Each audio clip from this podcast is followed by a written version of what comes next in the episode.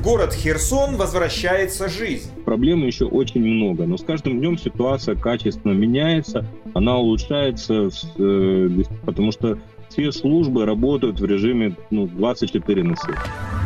Навальному опять ужесточили тюремный режим. СИН должна демонстрировать любому человеку, и Алексею в частности и в особенности, то, что он не может э, делать абсолютно ничего. Российская армия вновь целенаправленно атаковала и вывела из строя энергетические объекты Украины. Сотни русских ракет ударили по городам соседней страны, неся мирным гражданам смерть, увечья, холод, голод и тьму. Можно ли идти на мирные переговоры с человеком, который устраивает страшную гуманитарную катастрофу в центре Европы? Владимир Путин предложил лишать приобретенного российского гражданства за дискредитацию армии и фейки о ней, а также за призывы к нарушению территориальной целостности и участия в нежелательных организациях. Кому грозит расставание с российским паспортом?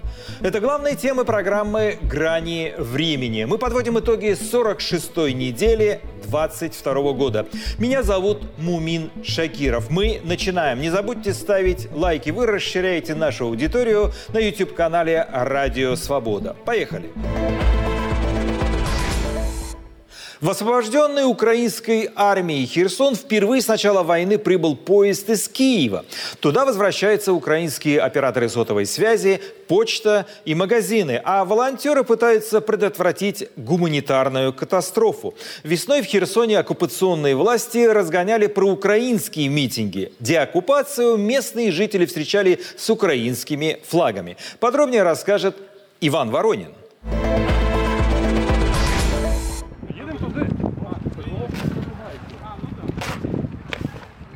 «Россия здесь до ноября». Переделанный слоган российской пропаганды стал мемом не только для херсонцев, но и всей Украины. После отхода оккупационных войск в городе срывают пророссийские баннеры и достают из тайников украинские флаги, хранить и носить которые после разгона митингов в апреле было опасно. Ну, живой. Ну, живой. На площади Свободы, центральной Херсоне, стихийный народный сход в поддержку деоккупации. Фотографии с военными, автографы, сине-желтые цвета флагов. Сюда же приехали журналисты. Интервью этого жителя города, снятое агентством France Press, разошлось по украинскому инстаграму и тиктоку. Он на английском говорит, что абсолютно счастлив. В городе, цитирую, нет электричества, нет воды, нет центрального отопления, нет мобильной связи и интернета, но нет и русских. Этот же фрагмент беседы взяли на вооружение пророссийские медиа, от ленты.ру и газеты «Метро» до небольших городских сайтов, утверждая, что на видео не житель Херсона, а военнослужащий из Киева. В первоисточниках проверка лица, цитирую, через специализированный сервис авторами пророссийского телеграм-канала. Это, массово делают вывод авторы заметок, пропагандистская постановка для доказательства про киевских настроений в городе. Правда, не только собеседник Франц Пресс высказывал подобное мнение. Мы размовляли з багато розмовляли з людьми. Мы много разговаривали с людьми. От маленького ребенка до пожилых людей говорили. Мы дождались. Наконец-то мы снова Украина. Наконец-то мы снова свободны. Нарешті ми знову вільні. Военный журналист Игорь Захаренко одним из первых вошел в город вместе с украинскими военными и, кстати, съемочными группами французских медиа. Их действительно встречали с цветами и украинскими флагами. По словам Захаренко, вопрос об условиях жизни в городе без воды и электричества прямо сейчас задавали жителям города многие. Вот и одна из его собеседниц высказала ту же мысль, что и опрошенный Франц Пресс. И потом кажет такую фразу и потом говорит такую фразу. Не проблема, что нет электричества, нет отопления, нет газа и воды. Главное, что вы принесли свет, тепло и радость. Тепло и радость. На настроении большинства россиян отступление из Херсона не сказалось, говорят источники издания «Медуза» в администрации президента России. Так называемое присоединение Херсона не приняли так близко к сердцу, как, например, аннексию Крыма. Повестку затмила мобилизация. Поэтому сейчас многие легко поверили российской пропаганде о важности тактического маневра по оставлению города, перегруппировка войск, укрепление обороны левого берега Днепра и так далее. Но болезненно восприняли отступление элиты. В Кремле, пишет «Медуза», по-прежнему надеются на развал концентрации консенсуса в поддержку Украины на Западе на фоне нефтегазового шантажа. Визит в Херсон президента Украины Владимира Зеленского пресс-секретарь президента России Дмитрий Песков не стал комментировать, отметив лишь, цитирую, «Вы знаете, что это территория России». Местные власти призывают херсонцев не спешить с возвращением в город. Мины, возможные российские военные в гражданском, проблемы с восстановлением теплоэнергии. Территория по-прежнему под прицелом российской армии. МВД Украины сообщила о возбуждении более 430 уголовных дел, связанных с военными преступлениями в Херсонской области, и обнаружении четырех предполагаемых мест пыток в самом Херсоне.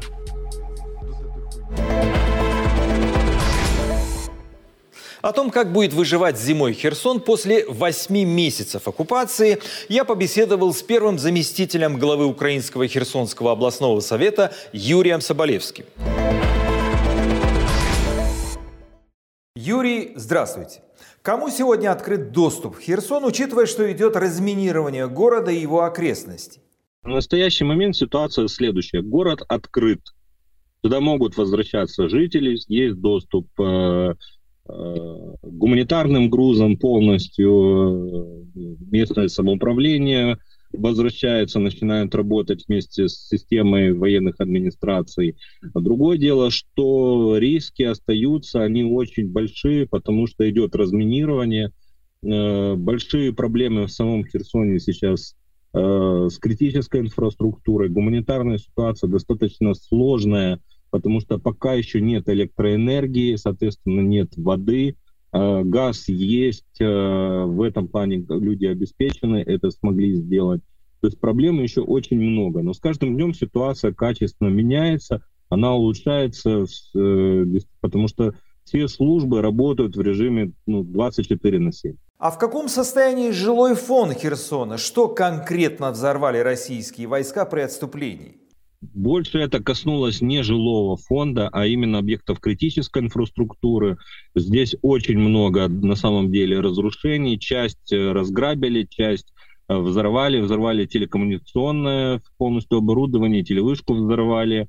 Э, повредили оборудование ТЭЦ. Есть взорваны у нас опоры электросмреж сетей. Э, то есть на самом деле они после себя вот постарались ставить максимальный гуманитарный хаос, максимально гуманитарную катастрофу, потому что это ни в коем случае ни, ни, никакого отношения не могло иметь к военной какой-то инфраструктуре, они просто сделали максимально невыносимую жизнь для людей, вот, э, которые были в оккупации. Скажите, как херсонцы готовятся к зиме, если у многих нет ни света, ни отопления? Мы готовы э, организовать эвакуацию. На самом деле такая возможность есть сейчас у людей. Тот, кто заявляет желание, им помогают э, эвакуироваться в другие регионы э, Украины. Э, при этом максимально сейчас вот э, всей командой работаем над, над тем, чтобы как можно быстрее полностью восстановить критическую инфраструктуру. И связь улучшается на самом деле с каждым днем, потому что связи не было тоже вообще. И очень рассчитываем, что в ближайшее время мы сможем вернуть электроэнергию в город, соответственно, и будет и вода у людей. Что конкретно люди получают от властей, чтобы выжить после оккупации? На самом деле, вот как гуманитарная помощь, которая идет сейчас в Херсон со всего мира и от международных организаций, э, это и продуктовые наборы, это предметы первой необходимости, это бытовая химия, предметы гигиены, это теплые вещи, Э, теплые одеяла, э, раздаются стартовые пакеты мобильной связи для того, чтобы люди как можно быстрее могли быть на связи уже украинских операторов.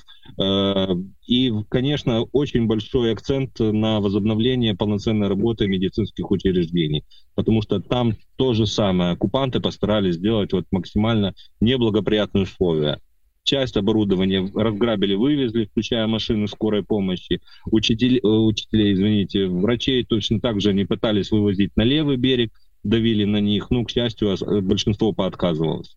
Тысячи жителей Херсона и области покинули правый берег. Кто насильственно, кто по своей воле. Скажите, как эти люди будут возвращаться домой, если все мосты взорваны и они оказались по другую линию фронта? Сейчас, к сожалению, это возможно только вот через, э, в большей степени через Крым, через э, третьи страны, через Грузию, через страны Евросоюза, потому что э, фактически разорвана коммуникация между правым и левым берегом.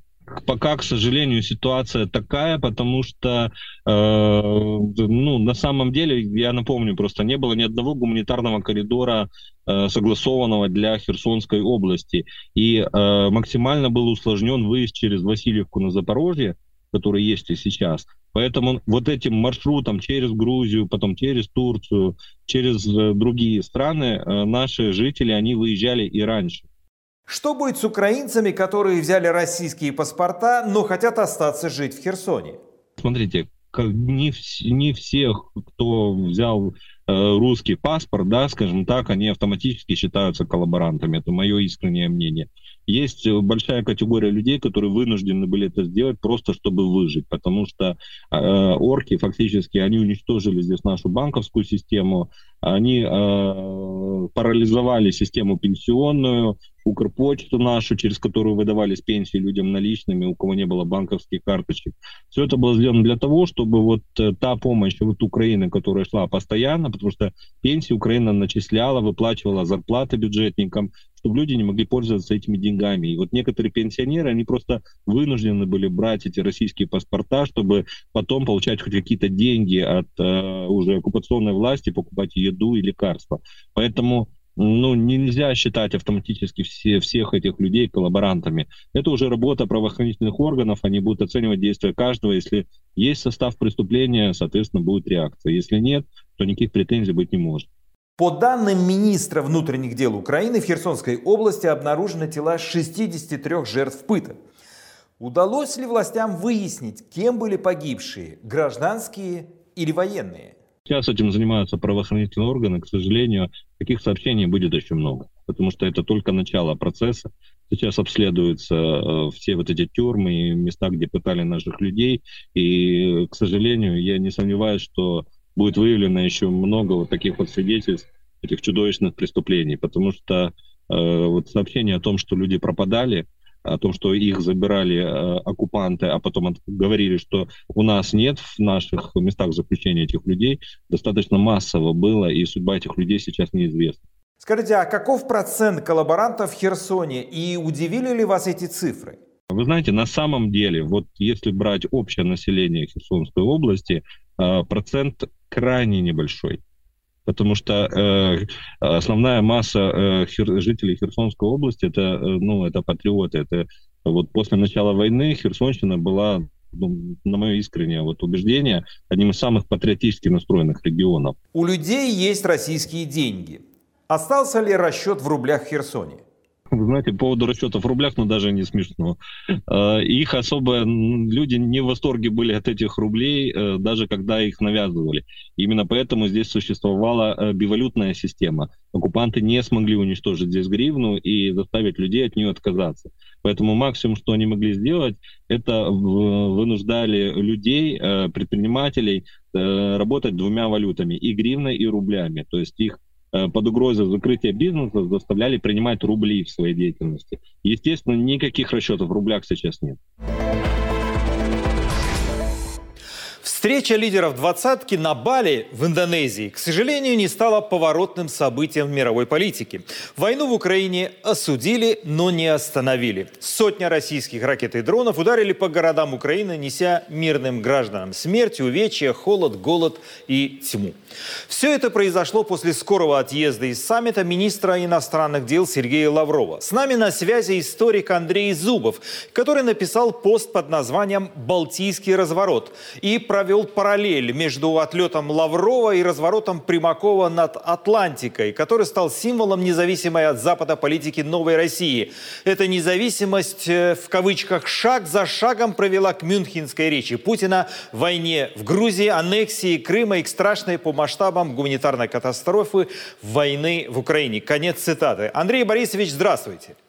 Здравствуйте, Мумин Шакирович. Рассчитывал ли Лавров в Индонезии на теплый прием или это был просто ритуальный жест? Приехал, оценил обстановку и сообщил в Кремль, нас не уважает. А Путин дал команду огонь. Я, мне трудно сказать, э, что думали в МИДе, но как человек все-таки долгое время с МИДом связан, я предполагаю, что это была так называемая проверка боем, если можно применить военный термин дипломатии. Лавров предполагал, наверное, что, по крайней мере, несколько стран, которые традиционно ну, без большой конфронтации относится к России после начала войны. Я имею в виду в первую очередь Индию, ну, безусловно, Китай, э, возможно, какие-то другие страны, Бразилию, предположим, э, а не Южную Африку, они э, вот поддержат Россию, и тем самым образуются два, пусть не одна, э, не, пусть не равных, но политических лагеря сторонников э, жестких действий против России в связи с войной в Украине э, и противников этих жестких действий. В итоге ничего не получилось. Никто не захотел встречаться с Лавровым, кроме китайского министра иностранных дел, и это очень-очень характерно. Как раз, э, как раз я хочу вот следующий вопрос в продолжении того, что вы сказали несколько последних фраз. В феврале Путин встречался с Си Цзиньпинем на Олимпиаде, а через пару дней началась война. Лавров с китайским лидером на Бали, и сотня ракет полетела в сторону Украины. Кремль плюет на мнение Пекина или наоборот получает одобрение для начала атак? Нет, я не думаю, что он получает одобрение на начало атак. Кремль достаточно автономен в своей деятельности. Путин сейчас, безусловно, очень, ну, мягко говоря, нервный человек. Э, в общем, говорят, что он просто в состоянии перманентной истерики находится, потому что его все предприятие, которое, на которое он поставил как, э, знаете, такой игрок, азартный игрок, весь свой капитал, 22-летний его этот капитал рушится, э, проигрывает он. И поэтому он, конечно, хотел поддержки Китая, и поддержку Китая не получил. Не получил. Поэтому тогда, возможно, понимаете, 22, 22 э, февраля он получил э, ну, некоторых так, одобрений Китая. Знаете, как Китай одобряет? Он так одобряет, как бы неявно. Ну, попробуй, попробуй, да, все думали, что победоносная российская армия, ну не одни же даже китайцы и э, Запад думал, за несколько дней сомнет Украину. Ничего не получилось. И сейчас уже четко, я думаю, были даны указания Лаврову страны Китая, что Китай не одобряет э, ядерный шантаж, вообще не одобряет эту войну и говорит, коль ты уж проигрываешь, давай завершай все это дело как можно быстрее. Вот в этих словах «как можно быстрее», которые, скорее всего, были сказаны в Китае, Путин прочел для себя совсем не то, что, я думаю, имел в виду Си Цзиньпин. Э, Си Цзиньпин имел в виду переговоры, на которых Россия пойдет на большие уступки, чтобы закончить войну, которую она проигрывает. А Путин не может признать, что он проигрывает войну. И поэтому он хочет переговоры, но с как бы э, ситуации, когда Россия диктует повестку. Вот в этом вся и проблема. Андрей Поэтому... Борисович, Андрей Борисович, я да. буквально буду вас цитировать, и если у меня еще есть несколько вопросов, и попрошу вас быть немножко лаконичным, чтобы я успел их все, э, все э, эти вопросы вам задать. Путинской России позарез сейчас нужно прекратить войну, не потеряв до конца лица. Это ваша цитата. Что может здесь и сейчас предложить Кремль? Э, Кремль может предложить, э, мне кажется, частично уход с территорий, э, но сохранение каких-то территорий за Россией. Я уж не буду проводить границы. Вы пишете что переговоры с Россией возможны, но не с Путиным. Он из врага превратился в чудовище.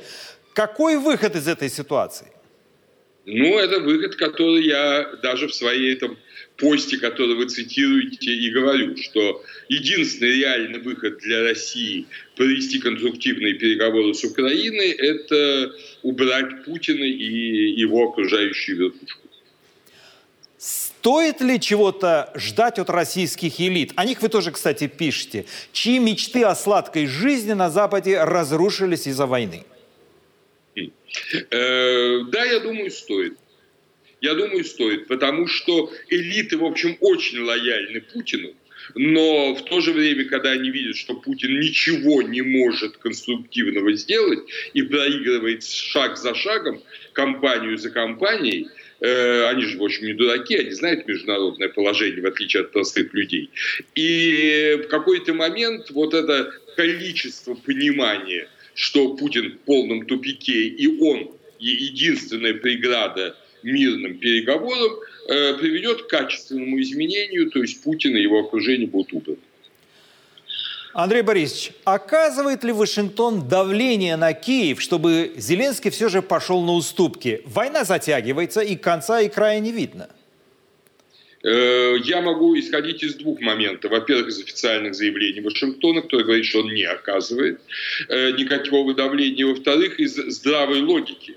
Вашингтон, как и весь западный мир, прекрасно понимает, что любая уступка Путину, то есть сохранение Крыма или Донбасса ли за Путиным, отказ от репараций э, для России, будет означать, что найдутся новые агрессоры в России – или не в России, а в каких-то других странах, не буду их называть по имени, которые скажут, видите, у Путина хоть что-то получилось, да, цена была уплачена большая, но и итог неплохой. И попробуют то же самое. Поэтому для Запада единственная возможность – это сделать нулевой эффект от путинской агрессии. Вернее, даже не нулевой, а сильно отрицательной для России. Поэтому Запад против переговоров с Путиным, которые могут привести к каким-то уступкам со стороны Украины.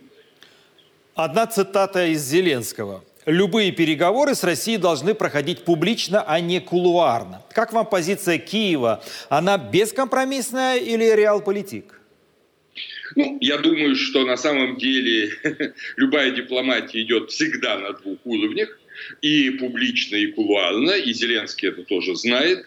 Это слова для прессы, конечно, какие-то зондажи могут проводиться, и о них до поры до времени Украина не скажет, но главный результат.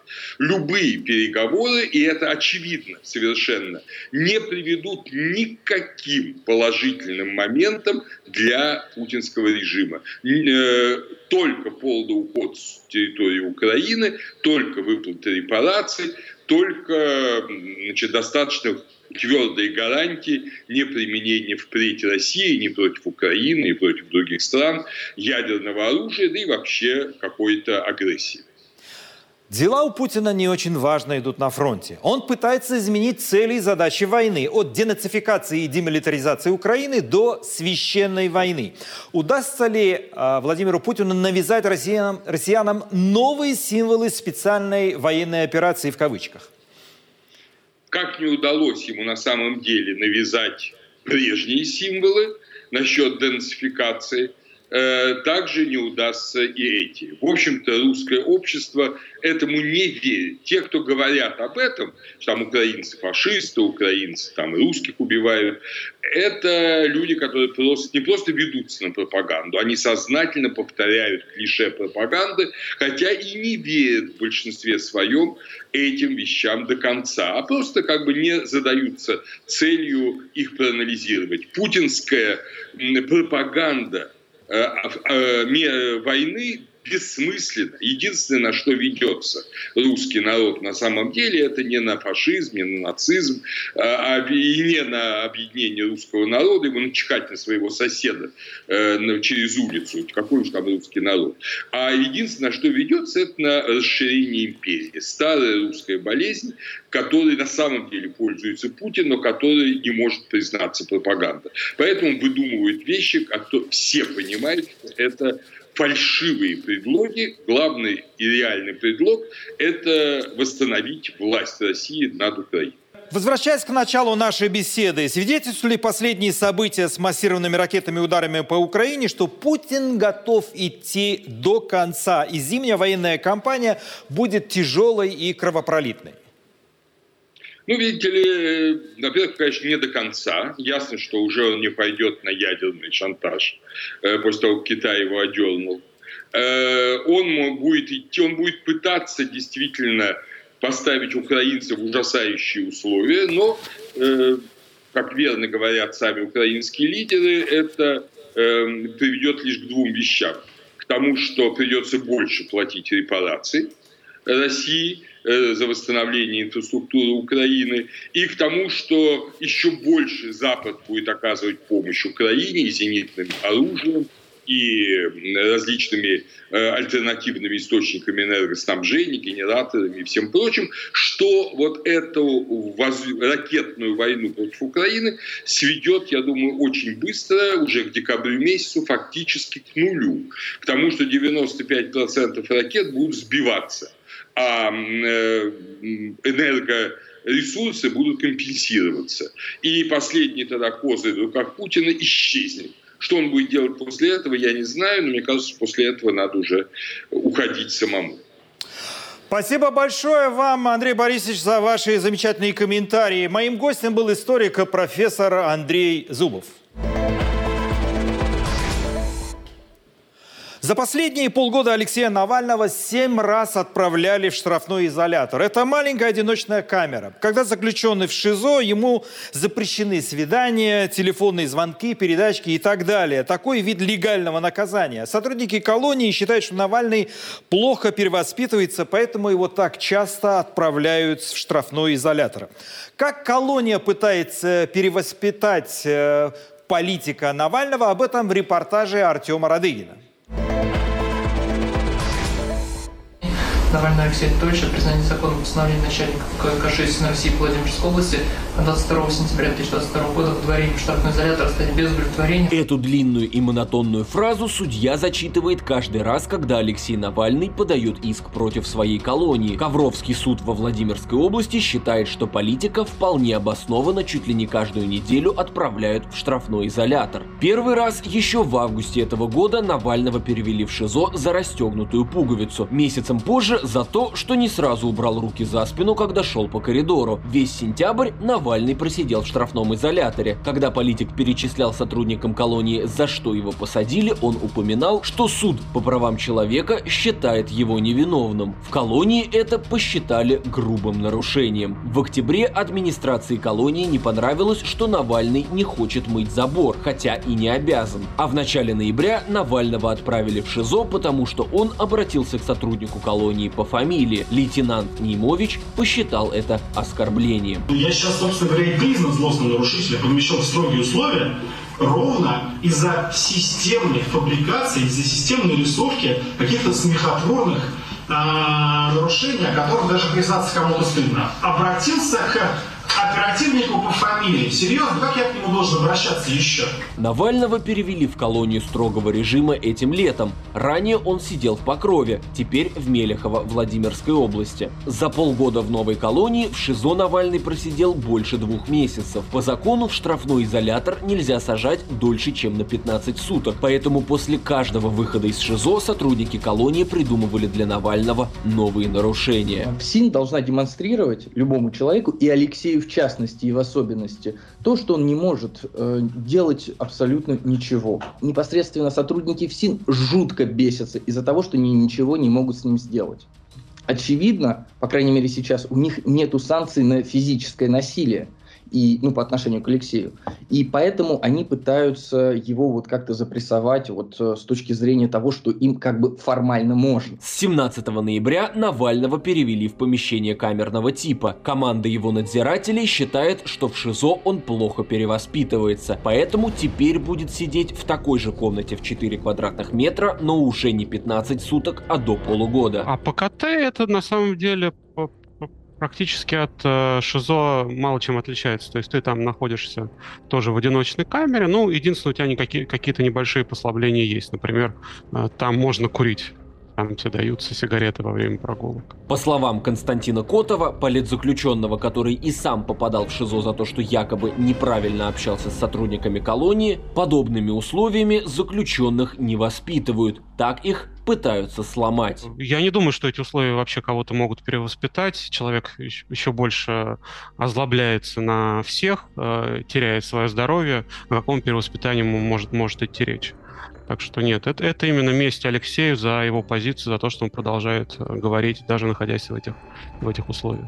Первый день по моему процессу он буквально совпал с началом войны, то есть того огромного преступления, которое было совершено нынешней властью и конкретно президентом Путиным. Алексей Навальный в колонии с февраля 2021 года. В январе того года он вернулся в Россию из Германии. Там он лечился после того, как российские спецслужбы отравили его новичком. По приезде в Россию политику заменили условный срок по старому делу о мошенничестве на три с половиной года колонии. Европейский суд по правам человека назвал это дело против Навального незаконным. Годом позже Навального приговорили еще к 9 годам колонии по статьям об экстремизме. Этой осенью против Навального возбудили еще несколько уголовных дел о призывах к терроризму, финансировании экстремизма и неуважении к ветеранам Второй мировой.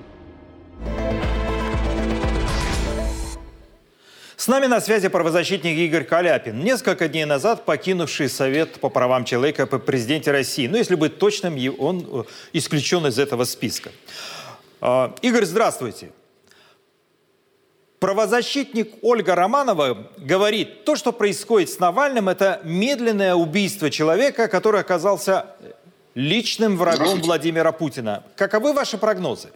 Ну, я думаю, что Ольга Романова, к сожалению, права. Одна из причин, почему прессуют Навального, это его инициатива создать профсоюз промзона и тем самым привлечь зэков к защите своих прав. Так ли опасен Навальный как политик уже в зоне? Очевидно, что э, администрация колонии, э, да, наверное, не только администрация колонии, а и в том числе те многочисленные кураторы, которые наверняка э, отслеживают судьбу Навального, они считают, что эта инициатива опасна. Э, она опасна в том числе как пример для подражания. Они боятся, что э, их в принципе не устраивает, что Навальный вместо того, чтобы там затихариться и как-то вот э, перетерпеть этот длительный срок заключения, он демонстрирует, это важно, демонстрирует активную позицию, показывает, что даже в тюрьме можно что-то делать. Навальный ранее писал, что он шьет в зоне. Все-таки он подчиняется правилам внутреннего распорядка. Но конфликтов не удается избежать. Почему, на ваш взгляд? Ну, а ровно вот потому, почему я уже вот выше, выше объяснил. А, дело не в том, что он какие-то формальные правила нарушает. Дело в том, что он, а, он ведет себя нестандартно и демонстрирует, что даже в этих условиях можно продолжать, э, можно продолжать политическую борьбу. Хоть в какой-то форме это можно делать. И делает он это, надо сказать, достаточно изобретательно и заразительно. Это важно. Я, ну, очевидно, что к нему будут просто придираться, создавать вот эти поводы для наказания искусственно. Дай бог ему терпения и здоровья, конечно, все это, все, все это пережить. ШИЗО – это не то место, где жить можно. Может ли начальник колонии в отношении Навального проявить свою инициативу, смягчить или наоборот усложнить его жизнь за решеткой? Или это личная добыча Путина и все делается исключительно в ручном режиме из Кремля? Ну, наверняка не все делается в ручном режиме, наверняка есть э, какая-то там э, зона свободных действий у э, администрации. Но в целом то, что э, Навального прессуют, прессингуют, я не знаю, э, какой термин вам больше понравится, это, конечно, это, это, конечно, политика, которая осуществляется в соответствии с теми указаниями, пожеланиями, которые с самого верха спущены. Я думаю, что лично Владимир Владимирович в этом, безусловно, как-то поучаствовал. Игорь, за два месяца число заключенных в мужских колониях сократилось на рекордные 23 тысячи человек. Это происходит на фоне вербовки в ЧВК Вагнера. О чем говорят эти цифры? Э, вы знаете, я бы не стал вот так вот э, напрямую э, экстраполировать, вот утверждать, что эти 23 тысячи – это количество завербованных осужденных ЧВК «Вагнер», на мой взгляд, безусловно, нельзя. Это все-таки в рамках какой-то там статистической погрешности, да, это, наверное, объясняется в том числе какими-то там естественными колебаниями численности и так далее. Но то, что ЧВК «Вагнер» за последние два, может быть, три месяца завербовала ну, какое-то значительное количество заключенных, наверное, порядка 10 тысяч. Наверное, может быть, чуть больше, может быть, чуть меньше. Это, это, это факт, это, это понятно по разным другим признакам. Путин почистил Совет по правам человека. Удалил вас, преподавателя Александра Осмолова, публициста Николая Сванидзе и еще семь человек, позиция которых часто не совпадала с политикой Кремля. Чем вы объясните удаление из СПЧ экс-журналистку Арти Екатерины Винокуровой и журналиста Ивана Засурского? Оба они в прошлом были толерантны к власти и даже где-то поддерживали путинскую вертикаль. Ну, раньше, да, поддерживали. У Винокуровой, э, должен вам сказать, да, у нее репутация, конечно, прежде всего э, сложилась, когда она работала на Rush Today, в такой откровенно пропагандистский канал. Но я вам должен сказать, что Винокурову, которую я наблюдал вот как сотрудницу СПЧ, она такой очень живой, достаточно принципиальный, легкий на подъем человек, и она, я, я просто точно знаю, что вот к этой встрече, которая будет через две недели у СПЧ с Путиным, э, Винокурова, в частности, готовила очень острое выступление, очень острое, и ей даже коллеги высказывали, коллеги, в том числе ну, в, в том числе мои товарищи и сторонники, да, советовали Винокуровой там, смягчить какие-то формулировки для того, чтобы не вызывать лишнего раздражения. А, что касается Засурского, э, вы про Засурского, по-моему, спросили, да, то есть э, он, он, в общем, обычно не выходил за рамки своей темы, вот связанной с Э, экологией и с там, глобальным потеплением и так далее, но Засурский последнее время э, неизменно э, подписывал документы, которые готовила вот эта наша группа, комиссия Сванидзе, и, насколько я понимаю, вот именно этого ему и не простили. То есть Засурский попал в плохую компанию. Вот так, вот так это называется. Плохую компанию в кавычках, конечно. Ну, я так предполагаю, и не только я, наблюдатели говорят, и вы в том числе в одном из интервью сказали, что неудобных вопросов, наверное, Путина будет меньше или их не будет вообще. Игорь, спасибо вам за комментарий. О том, почему и за что Путин решил лишать приобретенного гражданства, мы поговорим после обзора главных событий этой недели. Не отключайтесь, ставьте лайки прямо сейчас. Вы нам поможете расширить аудиторию. Саммит Большой Двадцатки в большинстве своем осудил войну в Украине, но были и другие мнения. Об этом говорится в итоговом коммюнике. Встреча стран G20 проходила на Бали с 15 по 16 ноября. Во вступительном слове президент Индонезии Джука Видота призвал остановить войну в Украине. Российскую делегацию на саммите возглавил министр иностранных дел Сергей Лавров. Как сообщили западные информагентства, несколько лидеров стран G20 отказались быть на одном снимке вместе с представителем России. Поэтому организаторы отменили совместное фотографирование. Лавров покинул саммит до итогового заседания. Он принял участие в двух встречах по продовольственной и энергобезопасности и по вопросам здравоохранения. Лавров также встретился с министром иностранных дел Китая и генсеком ООН Антонио Гутерришем. Президент Украины Владимир Зеленский выступил на саммите виртуально. Он представил предложение по быстрому и справедливому для Украины окончанию войны. В итоговой декларации большинство государств G20 констатировали, что война в Украине вызывает огромные человеческие страдания и усугубляет нестабильность в мировой экономике, а именно сдерживает глобальный экономический рост, разгоняет инфляцию и увеличивает дефицит топлива. Кроме того, участники встречи заявили о недопустимости применения ядерного оружия и угрозы им и поддержали инициативу беспрепятственных поставок продовольствия, зерна и удобрений из Украины и России. В рамках саммита Большой Двадцатки прошли прямые переговоры между президентом США Джо Байденом и председателем КНР Си Цзиньпином.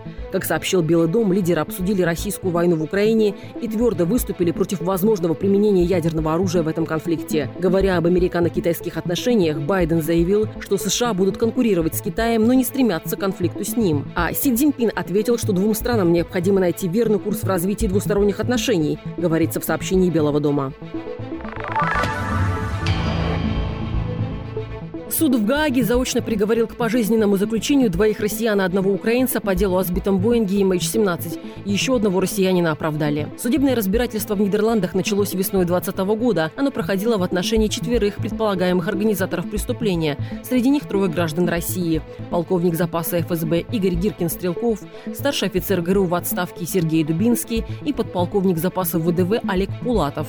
Никто из них на заседаниях суда не присутствовал. Однако Пулатов воспользовался правом на защиту. Его интересы представляли адвоката нидерландской фирмы. Кто оплачивал ее услуги, неизвестно, но в итоге суд оправдал Пулатова. Гиркин Стрелков, Дубинский, а также гражданин Украины, командир разведывательного подразделения группировки ДНР Леонид Харченко признаны виновными в крушении Боинга и убийстве 298 человек. Осужденным грозит пожизненное заключение. Ранее все они отрицали свою вину. Как установил суд, Гиркин, Дубинский и Харченко имели отношение к доставке зенитно-ракетного комплекса «Бук» из России на оккупированную территорию Украины. Установка принадлежала 53-й бригаде ПВО России, которая базировалась под Курском. Именно из ее бука 17 июня 2014 года был сбит лайнер, следовавший из Амстердама в Куала-Лумпур. Суд также установил, что ракета была запущена со стороны поселка Первомайский, который контролировался группировкой ДНР. Нидерландский суд пришел к выводу, что Россия имела достаточно влияния на сепаратистские группировки. МИД России назвал решение суда политически мотивированным. С момента катастрофы Москва отрицает свою вину за крушение Боинга и перекладывает ответственность на Киев. В Совбезе ООН Россия наложила вето на инициативу создания Международного трибунала по делу о крушении MH17. Поскольку большинство погибших нидерландцы, власти этой страны проводят уголовный процесс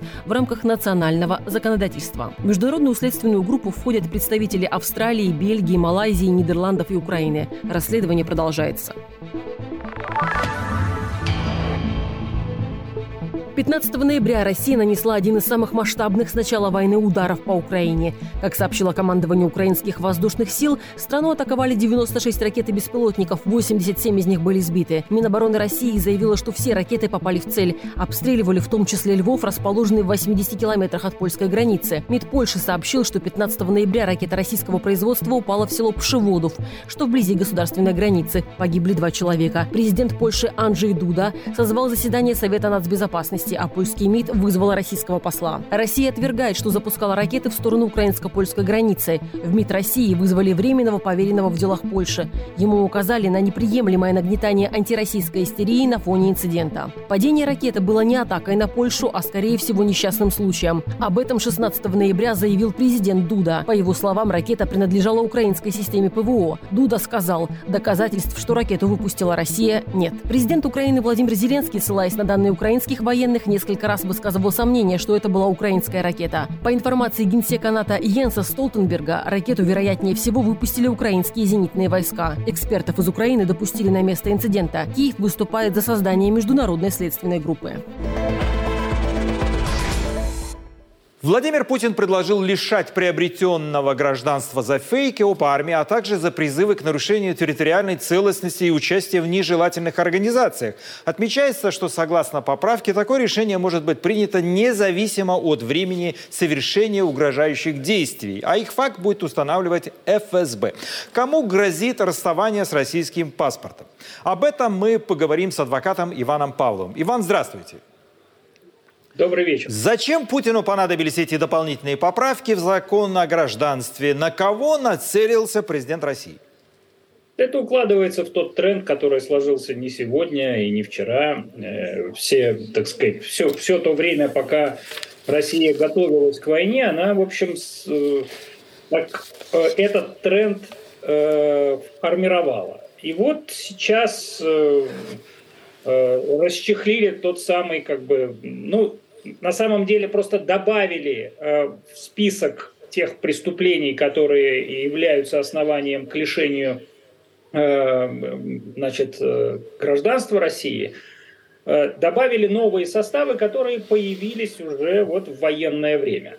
Но тренд сам по себе, он, конечно, интересный. Интересен он тем, что Конституции, в общем, как бы запрещено лишать гражданства. То есть такой вот императив, он как бы, ну, существует на уровне основного закона.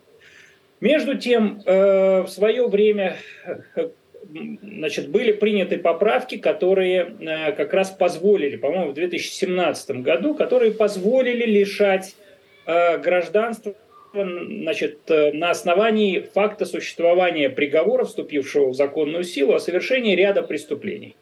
И здесь, соответственно, недовольные этим обратились в Конституционный суд, и наш Конституционный суд сказал, что все в порядке, все, нормально, и такая практика была легализована им.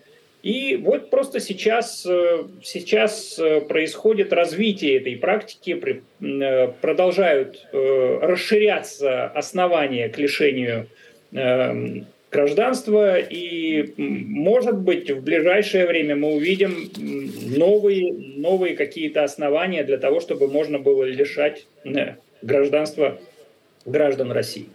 Но вот вы как раз упомянули эту деталь, потому что согласно Конституции э, нельзя лишать человека гражданства, пусть это будет приобретенное гражданство или по месту рождения, по стране рождения. Как вот эти пункты будут преодолевать суды, которые будут выносить решение? Суды будут это преодолевать очень легко. Э, дело все в том, что, э, как я сказал, Конституционный суд дал зеленый свет этим э, поправкам. Э, он э, легализовал их применение, которое, так сказать, было еще в 2017 году сложилось. И с тех пор, значит, никакая позиция не, не, не учитывается в плане того, что вот если есть приговор суда, например, о совершении преступления там, в виде терроризма или ряда каких-то экстремистских преступлений – то э, это является основанием для лишения гражданства. Сейчас, в военное время, появились новые составы. Госдума э, приняла новые поправки в Уголовный кодекс, и сейчас э, расширилось просто основ... Расширился список тех оснований, которые являются значит, поводом к лишению гражданства. Наблюдатели отмечают, что с такими новыми поправками есть высокие риски для жителей так называемых ЛНР и ДНР, Харьковской и Запорожской областей, только недавно получивших российские паспорта. Да, это именно так. И они, явля... они в том числе являются основной, так сказать, вот, э, целевой аудиторией правоприменения по этим новым нормам, Хотя, в общем, я вам скажу, это не самое страшное, что их ожидает, потому что те э, преступления, которые являются э, основанием к лишению э, э, э, гражданства, сами по себе влекут э, достаточно серьезные наказания в виде э, лишения свободы, э, лишения длительного лишения свободы на длительный срок. Поэтому э, то, что касается э, там, лишения гражданства, это не самое страшное, что ждет граждан э, ну, вот, вот, новых этих территорий. Правильно ли я понял, что вот эти люди, которые получили гражданство там, в 2014 году, в 2015 или в 2016 годах, и вот совсем недавно то они все под прицелом. То есть если он там не так выскажется или осудит действия армии, или вообще перейдет на сторону обратно Киева, так тоже может быть, вот эти люди как раз э, попадут под, эту, под эти поправки. Да, именно так. Но прежде всего их ждет э, значит, предварительное следствие по э, уголовному делу судебное разбирательство, и, то, и только после того, как э, будет вынесен приговор, который вступит в законную силу, это будет являться основанием для лишения гражданства. А Владимир Путин э, больше 20 лет у власти. Можете привести примеры, кого уже при нем лишали гражданства и как это происходило? Э, я сейчас, наверное, не смогу назвать конкретные примеры, э, потому что то дело, которое мы сейчас ведем, еще пока не, не завершено. Э, и я думаю, что просто было бы, наверное, не совсем корректно говорить, что вот, вот есть уже конкретный пример этого. Но практика, практика пошла с 2017 года. До этого были, в практике были случаи, когда лишали гражданства за, например, э, не э, достоверные сведения, которые гражданин предоставляет в ходе процедуры приобретения гражданства. А, и если это установлено судом, то просто выносится решение об отмене, э, об отмене решения о принятии гражданства. И, соответственно, вот э, эта практика, которая складывалась до 2017 года. После 2017 года уже на основании того, что приговор суда вынесен по определенному составу Э, преступления, там автоматически практически принималось решение об, о прекращении гражданства. А в некоторых странах Европы лишиться гражданства можно из-за добровольной службы в иностранных военных формированиях, так что эта норма имеет право на существование. То есть если это правовое государство, то эти законы работают, и эти пункты есть э, в, в кодексах различных стран. Так, так получается? Получается, что так, да. Но ведь, вы понимаете, как важны еще ведь э, на самом деле, э, как, как относиться к самим составам преступления. Вот особенно к вот этим новым составам преступления, которые появились уже в военное время, например, там распространение фейков, да, или дискредитация, э, значит, использования вооруженных сил – вот эти нормы, они, на, на мой взгляд, они настолько являются неправовыми, неконституционными, хотя, в общем, э, наш э, Конституционный суд уверен, что легализует сейчас любые инициативы, которые исходят из Кремля, поэтому я думаю, что уже исправлять ситуацию мы будем в России уже когда изменится власть. Скажите, что сегодня происходит в среде адвокатов? Можно ли ожидать от этого сообщества в России хоть каких-то возражений от того беспредела, который творит власть? Или пока есть Путин, адвокат – это исключительно ритуальная услуга? Ну, к сожалению, и до войны э, адвокатура была не в самом лучшем своем состоянии, когда удавалось, так сказать, э, ну, что называется, в полной мере реализовать весь комплекс э, своих, так сказать, такого потенциала, эм, э, раскрыть его, да, для того, чтобы защищать права своих доверителей. А, а уж военное время, понимаете, как бы адвокатура совсем э, скатилась э, в какую-то паллиативную помощь. Э, то есть вот есть, э, есть человек, который, статус которого позволяет судье вынести приговор. Э, здесь не важно, что он, что он делает в процессе, главное, чтобы он был. И, к сожалению, на сегодняшний день адвокатура э, ну, превратилась вот именно в такой институт э, совершенно паллиативной помощи. Э, но остаются, остаются единичные адвокаты, которые, честь и хвала которым, которые, несмотря на то, что, в общем, работают в очень тяжелых условиях, продолжают честно и добросовестно исполнять свой профессиональный долг. Иван, суд в Гааге – определил виновных в деле гибели пассажиров MH17, сбитого над Донбассом. Что дает вынесение приговора этим троим гражданам на фоне страшной войны, когда жертвами оказались сотни тысяч людей? Вы наверняка следили за этим процессом. Действительно, процесс был интересным, интересное очень решение, и насколько глубоко там были вот реализованы все эти процедуры, насколько глубок был анализ с доказательством э, представлен. Можно лишь, так сказать, вот дождаться, когда решение будет на русском языке. Многие увидят, что действительно это не какой-нибудь там басманный суд, это действительно суд, который, в общем, можно считать э, справедливым. Достаточно просто будет ознакомиться с текстом этого решения – вот. Но э, я вам скажу так, что да, на сегодняшний день исполнить это решение ну, практически невозможно. А, но мы, понимаете как, мы, мы вот в текущей ситуации мы не должны э, э, рассматриваться как какая-то такая спринтерская дистанция. А, дистанция действительно стайерская, и мы должны запастись терпением и дождаться, когда э, изменится ситуация в России, тогда все станет на свои места, и э, многие решения суда, в том числе и это решение суда, будет исполнено. Спасибо вам большое за ваши комментарии. Моим собеседником был адвокат Иван Павлов. На этом мы завершаем программу «Грани времени». Наш взгляд на события уходящей недели. Смотрите нас на телеканале «Настоящее время» и на сайте «Радио Свобода». Не забудьте поставить лайки. Вы расширяете нашу аудиторию. Увидимся через неделю. Всего вам доброго.